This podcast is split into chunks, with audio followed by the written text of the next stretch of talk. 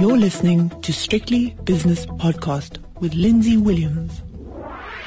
As always on a Tuesday, I speak to Joanne Baynham from Sterling Wealth in Cape Town. And I suppose we have to talk about it, don't we, Joanne? I mean, people are probably a little bit fed up with it, but things are happening. For example, the Attorney General, William Barr, has uh, authorised, I think, uh, some sort of investigation into potential voter fraud in a couple of states. And it's all gathering a bit of momentum, but whether it'll fizzle out or not, I don't know. The markets certainly seem a little bit nervous compared to yesterday's extraordinary action.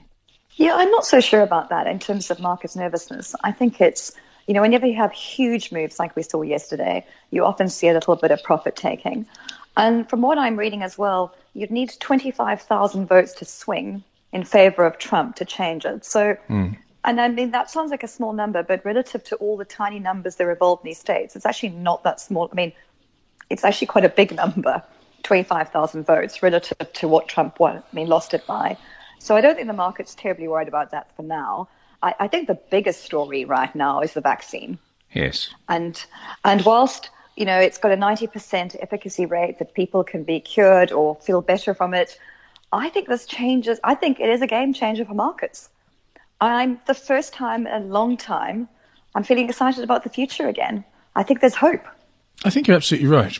There were three things that I saw on the BBC. They, they put them at the three points that sort of tempered my enthusiasm which is the same as yours. For goodness sake, I'm fed up with all this business now. But it was um, anyway. There were three. There were three points that they said. Just be careful, just because we don't know how long it lasts. Um, we don't know what the side effects are. There was there was they, they made some good points without being sensational about it. But I look at it like this. I've been trying to think of an analogy all morning, Joanne, and I came mm-hmm. up with the thing. You you go to IKEA, you're quite excited, and you see this table or this wardrobe or something like that at IKEA, and you buy it and it's in a flat box and you get home and you say, what do I do now? I've got to unpack this thing. I've got to spread out all the instructions, put it together. So although it's fantastic and you think, yes, I've got this thing now, how do you assemble it? And the delivery of this, this particular vaccine is quite difficult because of the temperature that it has to be kept at and all that sort of thing. So although it's a massive breakthrough and there will be more breakthroughs as well, it's not quite the reset button, as someone put it to me today, that everybody thinks it is. Although markets are, of course, forward looking and so well done. And the, the, the couple that d- developed this, two Turkish immigrants in Germany, are now in the top 100 richest people in Germany. And it just, as an aside, is a big plus for the immigration factor, which is obviously something that Mr. Trump, for example, was dead against. So there's a lot, to, a lot that I've just said in that last statement. Well, let's just talk about. You don't think it's the reset? Um, I actually think it might be, and I'll tell you why. I've been a, I'm a huge proponent of herd immunity or community immunity, which just sounds a lot better. Yes. This disease has not been a huge issue for young people. It really hasn't. Statistically speaking, your chances of surviving this are unbelievably high if you're under the age of 50 and if you're not obese. So, you know, if you look at the world economy, who's been most at risk? It's your 70 year old cohorts, those with comorbidities. Finally, we have a vaccine that allows those people to be vaccinated while the rest of us get on with our lives and move towards herd immunity. So if you are at risk, you now potentially have a vaccine that can help you. If you're terrified of leaving your house, you can stay at home until someone brings you a vaccine. And for those who are at risk, there's finally a solution. The vast majority of people, COVID has never been a huge risk for them. So if governments start buying into this, because the biggest problem with COVID actually has been governments and not the sheer number of people dying, it's been governments destroying economies everywhere. So finally, we can get a situation where those who are at risk get a vaccine. And I agree with you that minus 70 degrees, you need two, two injections.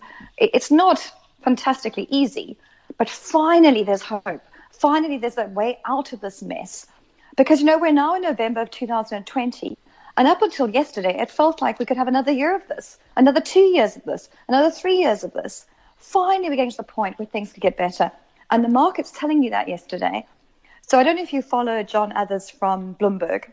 He wrote no, a brilliant piece in today's Bloomberg articles. Yes. Uh, and saying that in his 30 years of markets, what we saw yesterday was the greatest rotation he's ever witnessed.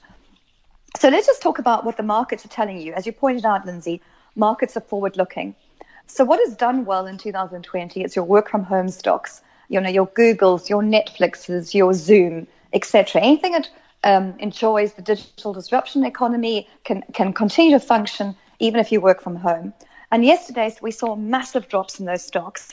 Zoom, for instance, at one stage, I think was down I don't correct, don't comment on this, but it could be down 25%. I think it ended of the day down 12%. But the more interesting stock, the FANG stocks that everyone talks about, yesterday had its biggest loss against the equal weighted S&P in its history. Hmm. So just to give you an example, the average stock in the FANG universe dropped by 8% yesterday relative to the S&P equal weighted index. That's a huge move. When you look at momentum stocks, momentum stocks in the US, these are stocks that have enjoyed the growth rates from the digital economy, the tech type stocks were down 4% yesterday. The worst case they've ever been in momentum stock is down 2%. And then make it something simpler, the Dow versus the NASDAQ. I mean, I know you enjoy stats like this. Monday's the Dow's biggest outperformance the NASDAQ since the bursting of the internet bubble in 2000. So we saw some massive moves from growth to value yesterday. And I don't think that would have happened if people didn't think this vaccine was credible and that it was a potentially a, a, way out of the mess that the world economy is in at the moment. Absolutely, but there's, there's three factors as well. I'm throwing this out to you now. Which do you think is the most plausible? Uh, number one, algorithmic traders. And so when you've got Zoom coming down, it's, it's down three, four, five percent, which would be a normal reaction without algorithmic trading and program trading. And then suddenly they get hold of it and it goes down 20 to 25 percent, closes down whatever it was, uh, 12 percent in the end. And the same for uh, numerous other stocks on the downside and also to the upside upside. Then there was the other factor, which was uh, shorts in the market. Were there shorts in the market, or were the shorts all taken out last week when we saw these really, really big moves? I don't know, Joanne. What, what okay, do you think? So, I mean, I can't remember what the third one is now, but I'll get it when, totally while you're talking. You. Hmm. Sorry, Lindsay. Yes. I totally agree. I, I think markets are hugely distorted by computers today. There's no denying human beings don't push prices up by 8% in a minute and down by 8% in a minute. Human beings don't do that. That's very much computer led. However, the, the trend from growth to value in a world, I mean, you and I have chatted about this often on your program. In a world where growth was scarce, you paid up for growth. And up until the Biden victory and up until the vaccine, people couldn't see how growth was going to turn around if, if nothing else, we were seeing worsening statistics on COVID throughout the world, well, particularly in developed markets in the Northern Hemisphere. And it just felt like it was getting worse and worse and worse. So people were doing the, the intelligent thing. They were paying up for growth in a world of uncertain growth. And the last week, we've had a massive change to that. We've had a Biden victory and we've had a vaccine. Now, admittedly, of the two, I think the vaccine is by far the bigger issue because up until this point, we still have a blue wave in the US. There is the Georgia runoff in January where you know, the, the Democrats might control the Senate, but up until now, they still don't control the Senate. So fiscal spending is still quite difficult for the Democrats. But regardless, we've had some good news on the markets. And I think that the move from growth to value, again, is a very rational move. The speed and extent of that move, yes, is algorithmic trading, it's computers. But do I think it's the right trade? If this vaccine is legit, I think it is. Okay, another point I'd like to make can we break the habit? In other words, can we break the habit of Zoom? Can we break the habit of Netflix? Can we stop ordering things on Amazon? Uh, do we want to go back to work? There's a certain amount of people that have already gone back to work and that, and that are loving it. But there's an awful lot of people that I speak to. It's maybe about 50-50, I suppose, between the two that say, nah, I'm happy working from home two days a week and going to the office three days a week. So I don't think the Zoom factor is going to disappear. And we've got to find out what happens next year when the vaccine uh, proves its efficacy and is is rolled out to hundreds of millions of people and not just a, a, couple of million here and there in the United Kingdom. In fact, I think they've they've got enough on order for to vaccinate 20 million people. They've ordered 40 million doses, so you get uh, you have to have two, as you quite rightly said. But the point is that have social habits changed, and have they changed forever? This is a very important point.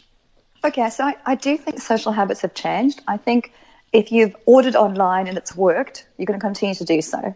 So, I mean, we, we know the e-commerce story. That's been around for a long time now. That's not just about COVID. No. People have gradually been leaving physical retailers and going online. So that continues. I'm, I'm not doubting that. The work from home story is interesting. More and more people I speak to say they can't wait to go back to office because they're finding working at home quite depressing. And a number of people, I say they're zoomed out. They, they just cannot bear being on Zoom 24 7. It's exhausting. But back to your question, though, Lindsay, I think it'll be a combination of both.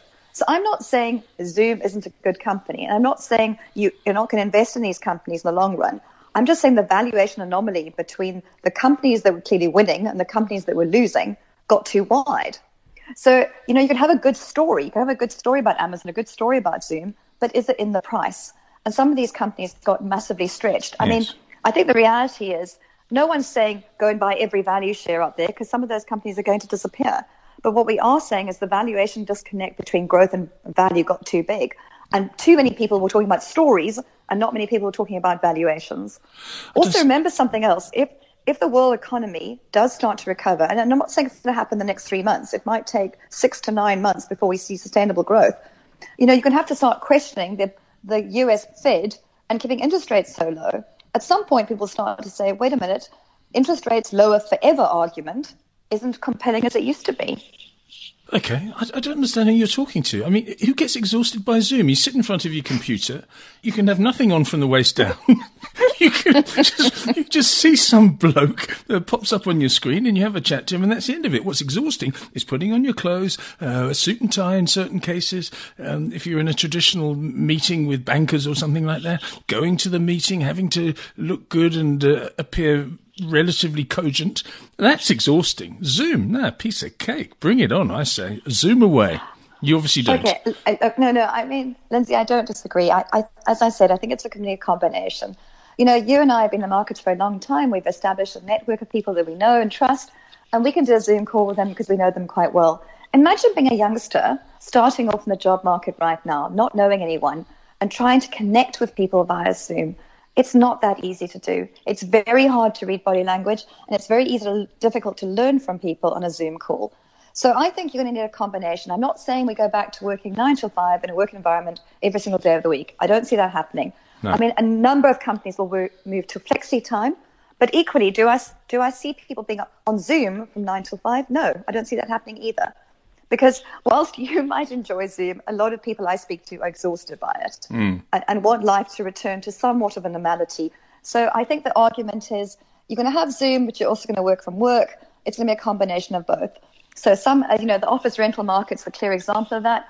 Some office rentals will do very well, some won't. If you're near good train stations and good commuting belts, you're going to do fine in an office rental market. If you're miles from anything, you're going to struggle. It, it, you know, those are very stock specific examples. But back to the point about markets and the way they react to things. Yes, yesterday's reaction was an overreaction, one could argue, because of, of um, algorithmic trading. But, but do I think it's a rational decision? Yes. Because in a world where a vaccine is coming through, where we can see light at the end of the tunnel, it does make sense to me that people should start looking at companies they haven't wanted to touch for months. Yeah. I, I absolutely agree with you that uh, certain stocks were overvalued and some of the value stocks were so badly undervalued that they need to redress. But um, I don't think that this is a change in trend. I think this is just a redressing of that balance. What are you doing at the moment at Sterling Wealth? Okay, at Sterling Wealth at the moment, um, we're looking at client portfolios with very large tick exposure and looking to maybe reduce that somewhat because that's where you've made very large gains. Back to your point, though, Lindsay, you say, uh, you know, it's a long-term trend. I agree. You still want to have quality investments in your portfolio. That hasn't changed. But if you have absolutely no value stocks, you're going to want to have an increased exposure to them. Yeah. So the good example of that in South Africa is the SA Inc. basket. And interestingly enough, there we're not rushing to buy SA Inc., despite the rally we've seen, because I think there's still some massive structural issues in the SA economy. We continue to prefer SA bonds to SA Inc., and that's much more of a trading strategy to buy SA stocks. I mean, SA domestic stocks, and we don't really trade for our clients. We're more long-term holders. But uh, but I do think emerging market equity exposure makes sense right now for, for clients offshore because I think the emerging markets should do very well. We know emerging markets do well when the dollar weakens, and the dollar is very weak at the moment. Joanne, thanks so much for your time. That's Joanne Baynham from Sterling Wealth in Cape Town. The views and opinions expressed in these podcasts are those of Lindsay Williams and various contributors and do not reflect the policy, position, or opinion of any other agency, organization, employer, or company associated with strictlybusinesspodcast.com. Assumptions made on the analyses are not reflective of the position of any other entity other than the speaker or the author. And since we are critically thinking human beings, these views are always subject to change, revision, and rethinking at any time. Please do not hold us to them in perpetuity.